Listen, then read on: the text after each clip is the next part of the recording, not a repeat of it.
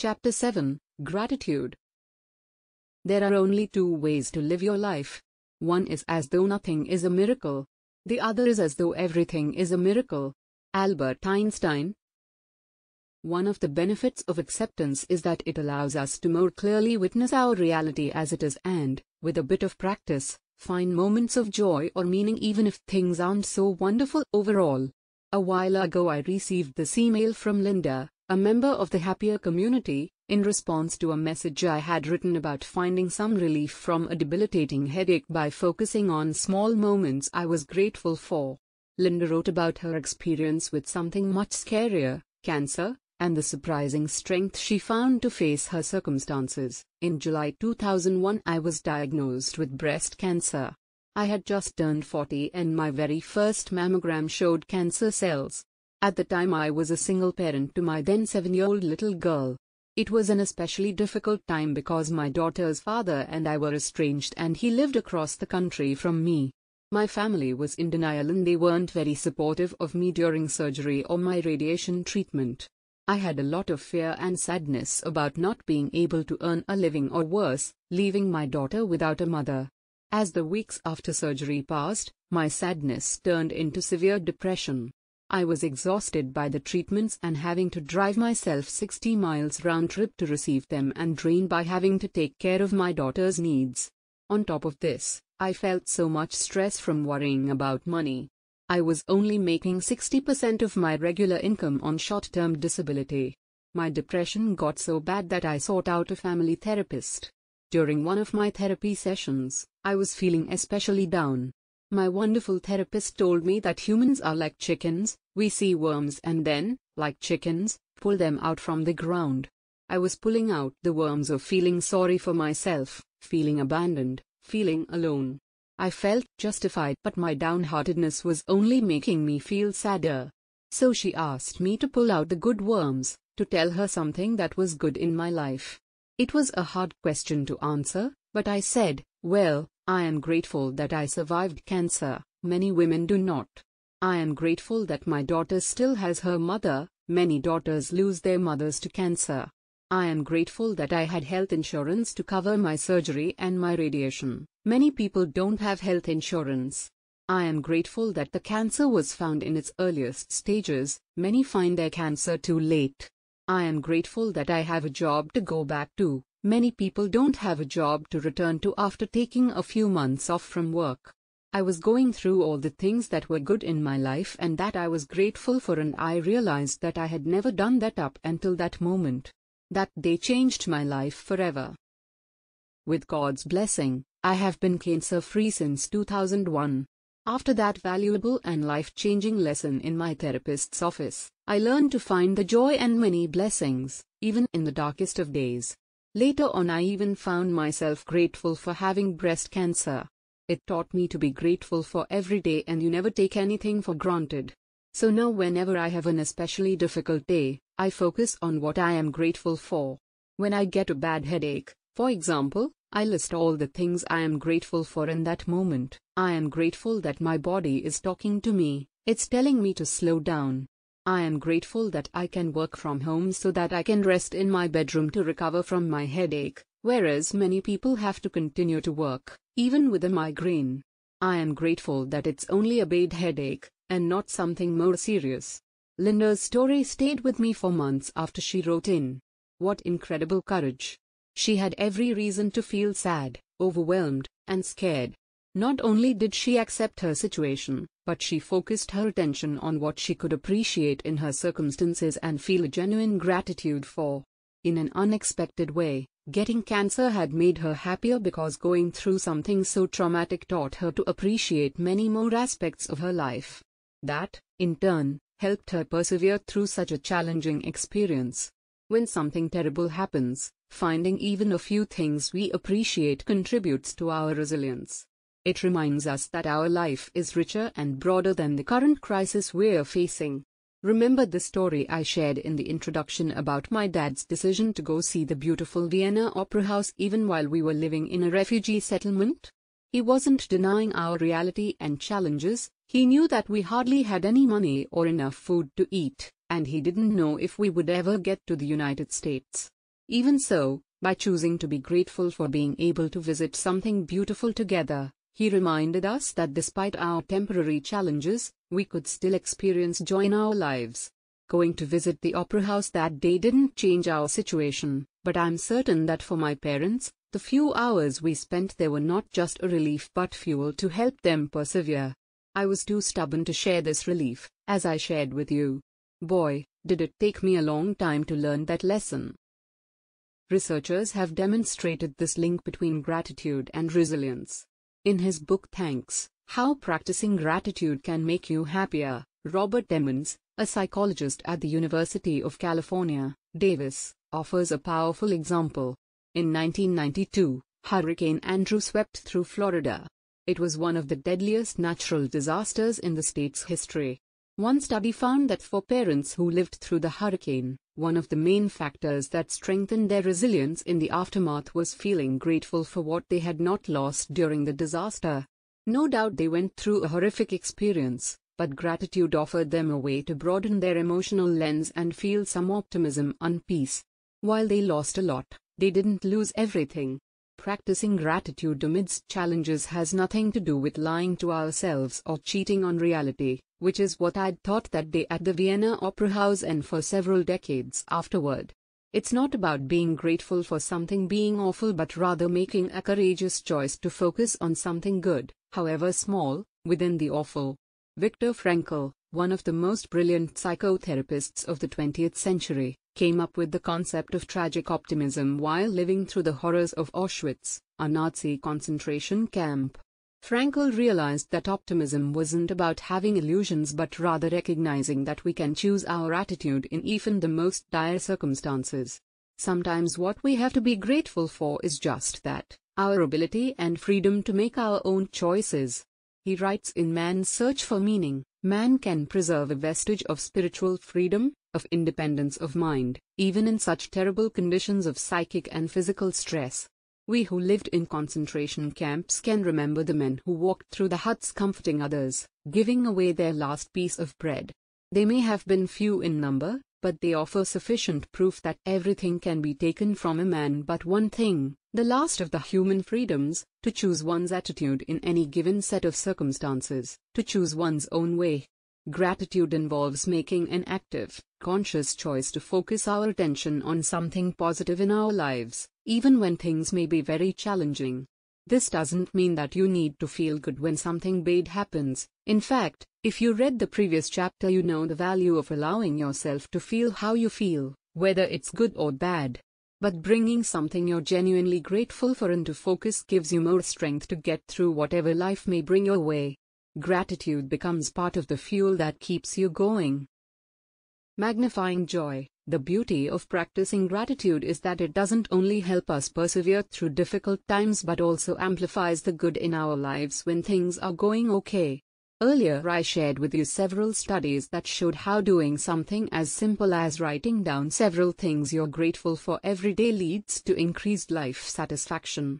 Like a magnifying glass, gratitude helps us savor and truly experience the small moments of joy or contentment that are already there, the same moments we might otherwise not notice as we rush through our busy lives and routines. Researchers, including psychologist Ed Diener, show that the frequency of positive experiences has greater impact on how good we feel than the intensity of these experiences. In other words, many small moments of joy make us happier than one big exciting experience, as long as we're aware of them. Sometimes this simply requires that we notice what we are doing and remind ourselves to appreciate the experience rather than taking it for granted. Other times it requires that we get creative and infuse our experiences with a bit more beauty or care. Darlene, a member of the Happier community, shared her story with me. It offers a wonderful example of how practicing gratitude during a stressful time not only helped her feel a bit more calm, but also led to a beautiful annual ritual. I want to share with you a personal holiday ritual I started 20 years ago. It was my first year back to work after my daughter was born and I was working in a retail store that played a Seattle radio station as background music. There was this piece of instrumental music that would come on every afternoon called Angel Eyes by Jim Brickman. I found it so beautiful I decided to order the album. Compact discs had taken over cassette tapes, but my car still had a tape deck, so I had to special order the cassette. It took a while for the cassette to come in, and in the meantime, the Christmas chaos had started in the mall. Between the endless Christmas music and noise of the crowds, by the end of the day I could not wait to get home. The day I got the tape I had forgotten all about it until just before I started clearing the dishes from the table and getting my daughter ready for bed. I put the tape in the deck to play, and all of a sudden this incredibly beautiful sound filled my senses and I started to cry. I had been so caught up in the pressures of work, Christmas, and family life that I had forgotten to take a moment every now and then to just breathe. Here was this beautiful sound and I almost let it become background noise. The expression "sometimes you must stop and smell the roses" just smacked me right in the eardrum. Needless to say, I stopped what I was doing, gathered up my little girl, and sat down on the couch to listen to the entire album. Every year now I purchase a new piece of instrumental music, and when the holiday madness gets a bit much, I stop and hear the roses. When we pause to savor some of the sweet moments within our daily routines, our lives become much more enjoyable. It's so simple. It doesn't ask that we do more, run faster, or try harder. We simply have to pause long enough to notice. It could be a moment of beauty or comfort, the good taste of our food, the notes in a piece of music, a patch of sunshine that greets us as we head out for the day. Like Darlene, we can experience more joy in our everyday moments by shifting the question from "how much can I get done during this busy time?" to "how can I get this all done and savor some moments at the same time?" Overcoming your natural negativity bias. The benefits of gratitude are many. It boosts our emotional immune system and gives us strength to get through difficult times. It amplifies the good and fills us with more joy when things are going okay. And as research I shared suggests, it even improves our physical health. But in order to experience these benefits, we need to make gratitude a regular practice. This is key. The truth is that we're more attracted to the negative, the stressful, and the difficult, which can be really frustrating. This tendency toward the negative isn't a built-in self-defeating mechanism. Rather, researchers suggest that this quality developed to help protect us from potential threats in our environment. Danger usually involves negative stimuli, so our brains are constantly scanning our environment for something that's wrong, often ignoring positive experiences in the process. I frequently hear people say that they're upset with themselves for being so negative, for always noticing what's wrong or what needs to be fixed. I tell them the same thing I tell myself whenever my negativity bias goes into overdrive: it's not your fault and you're not doing anything wrong. It's the brain doing what it thinks is right and trying to make sure you stay safe and protected. Rick Hanson, a professor at the University of California, Berkeley, writes on his blog that our brain is like Velcro for negative experiences but Teflon for positive ones. He points out that our amygdala, the oldest part of the brain that regulates emotions and survival functions, uses about 2/3 of its neurons to detect negative experiences and feelings. Ouch! Not only are our brains naturally drawn toward focusing on and highlighting negative experiences, but negative experiences also have a greater impact on how we feel than positive ones. We're simply more sensitive to them. Researchers such as Daniel Kahneman, a Nobel Prize winner in economics, have found that we believe that negative stimuli contain more information and value for our survival, and because of that we tend to instinctively give them more weight when making our decisions. This makes sense. Eating a poisonous mushroom could kill us while a regular mushroom will just taste good. So of course we spend more time and attention looking for signs that the mushrooms in our lives might be poisonous and less time appreciating the ones that aren't. In The Upward Spiral, neuroscientist Alex Korb recounts a fascinating experiment conducted by researchers in Switzerland. The researchers played recordings of angry or calm voices for subjects to hear. But interestingly, they played the voices at the same time, one in the left ear and one in the right ear. They asked subjects to pay attention to only their left ear or only their right ear. The researchers found that the amygdala responded to the angry voice whether or not the person was paying attention to it, emphasis mine. This experiment demonstrates that our brain's more sensitive response to negative emotions is automatic, it's not something we can control. This is fundamental to our negativity bias, and yes, kind of a bummer. But there is good news. We have the ability to choose where we focus our attention, and which events, experiences, and memories get our awareness. This is the essence of the practice of gratitude. Gratitude, like acceptance, helps us avoid being pulled into whatever direction our brains naturally want to take us, and instead allows us to make deliberate decisions about where to focus. This is truly empowering.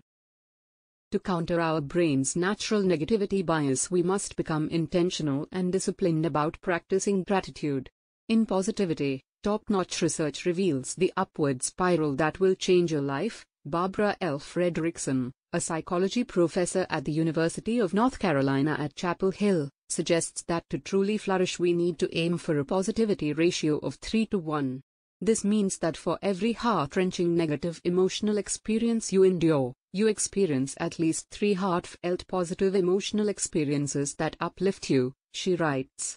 We originally built the Happier app with the 3:1 ratio in mind. There are many little ways in which Happier encourages users to capture at least 3 moments of gratitude every day.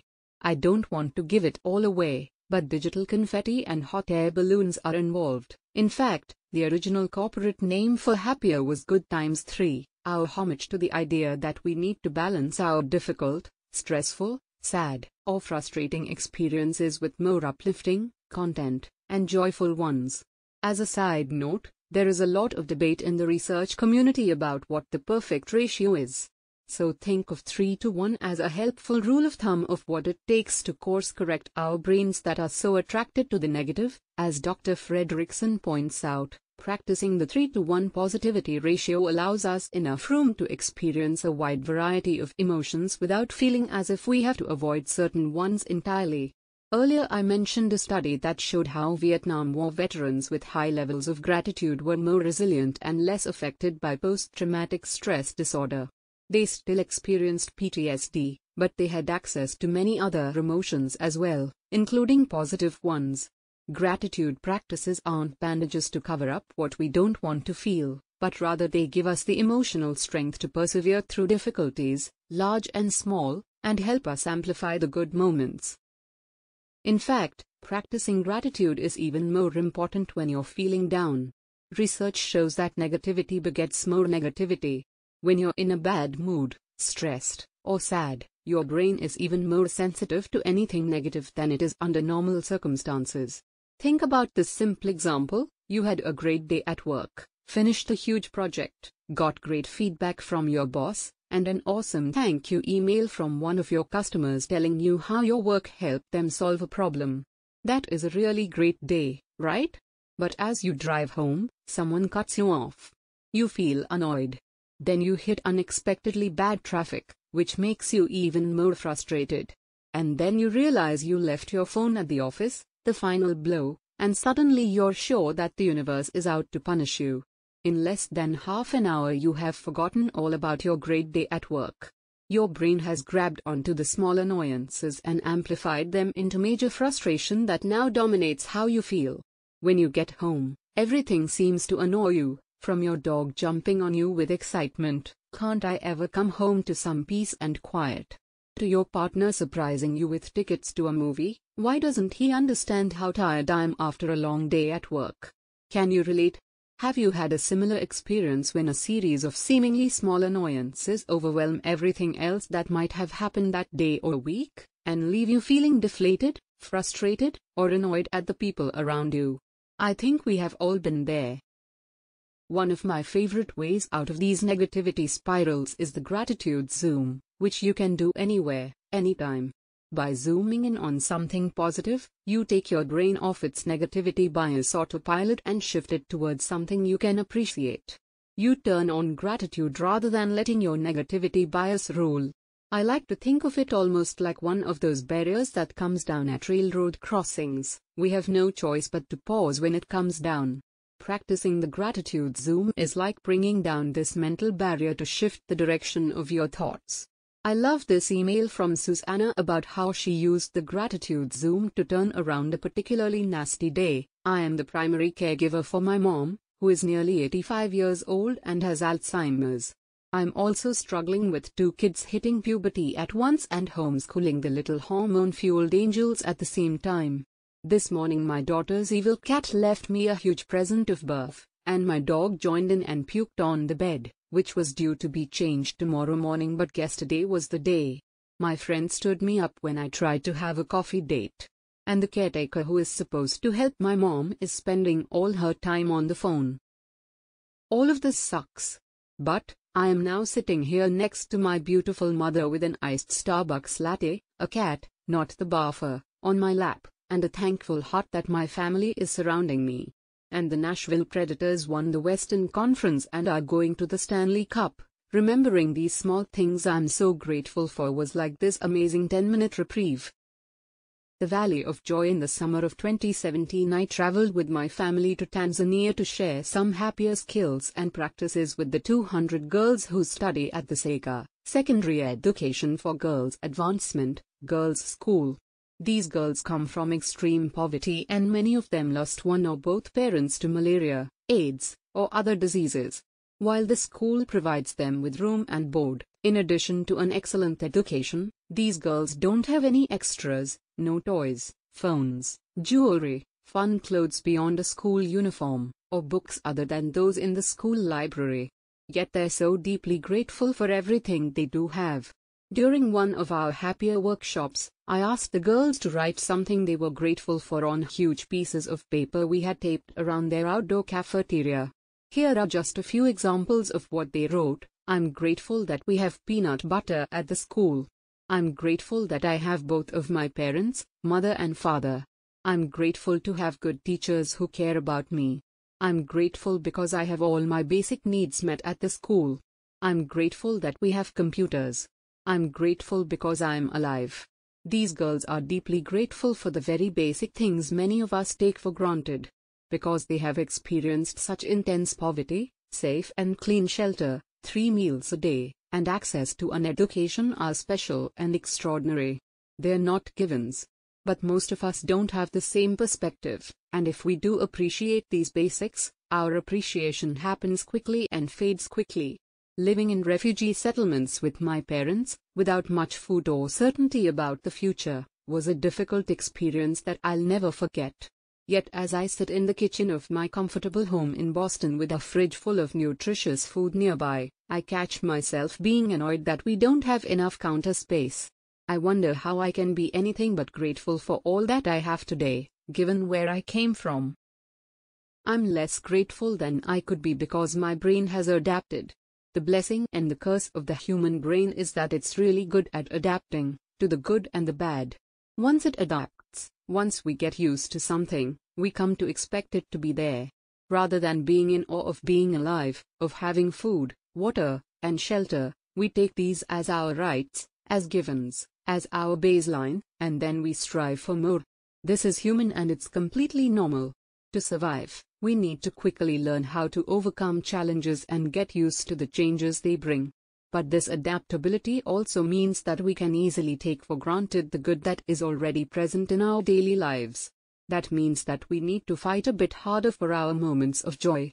This is exactly what committing to a regular practice of gratitude can help us do, to overcome what I call the curse of the moving baseline. You read about mine in Chapter 1.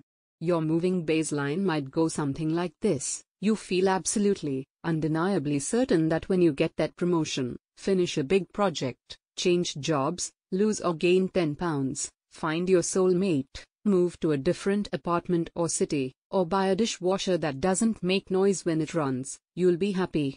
You work really hard and the thing you really want happens. You get the promotion. You lose those 10 pounds. Your soulmate appears. That new dishwasher makes so little noise you can't tell when it's running. That feels awesome. But after a short while your brain adapts. Your original baseline catches up to where you are now. The goal that was once something to strive for becomes your new normal, something you expect to be there. You get used to how things are, and you no longer get the jolt of happiness like you did when you first reached your goal. What's worse, because your brain is doing its job of looking for something that is wrong and needs your attention. You begin to notice everything that is wrong with the very thing that you were certain was your path to blissful happiness. You discover that the promotion comes with new challenging responsibilities. Your satisfaction of finishing a project fizzles when you get another difficult one to tackle. That new job reveals its own stresses and annoyances. You lose 10 pounds but find 3 new things you don't like about your body. Your soulmate turns out to be a real person with flaws rather than the idyllic dreamboat you envisioned. And now that the new dishwasher makes very little noise, you notice that the fridge is super loud. The moving baseline is the very reason why our attempts to find a genuine happiness through achievements usually fail so miserably. Here's an email I received from Dylan in the Happier community that so eloquently illustrates how quickly we can adapt to even the most positive changes. My family and I had recently inherited a fairly large sum of money during my last year of college. I had grown up middle class, and I worked part-time to help pay for college, while also taking out lots of loans. When we received this money, my mother was not working and my father had just picked up an independent contracting job after being out of work for a while. Needless to say, that money did increase our happiness. No more daily stressing about money, no more fights about what to spend it on. However, after that initial surge, the good feeling disappeared, and I was left with my same thoughts and patterns, including my negative tendencies. Money can certainly alleviate stress and make life easier. This is important to mention. But money can't change your bad habits, your negativity, or your moral fiber. That comes from within, and it takes hard work. The trouble with our adaptability, says Alex Korb, author of The Upward Spiral, is that it can dampen our feelings of satisfaction because our expectations determine how happy we feel. When I interviewed him for this book, he told me, "Our happiness depends not on what happens, but on the difference between what we expect and what happens." This idea is related to getting stuck in the valley of suffering. The minute we expect something to be a certain way, whether it's something amazing, such as being able to fly in an airplane, or small, such as having a good cup of coffee every morning, we rob ourselves of the chance to delight in the fact that it's better than it could have been. In his book, Dr. Korb shares a study about gamblers at a casino. When one group of gamblers was told that the odds of winning were low, even winning a little bit of money made them very happy. But when another group was told that the odds of winning were very high, even when they won more money than the first group, they weren't as happy. Gamblers who didn't expect to win were happier when they won because for them, it was better than it could have been, better than the baseline they had mentally set for themselves. The space between how our life is and how it could be if we didn't have some of the things we have come to expect is what I call the valley of joy. We could live in a world without planes, where trips take months.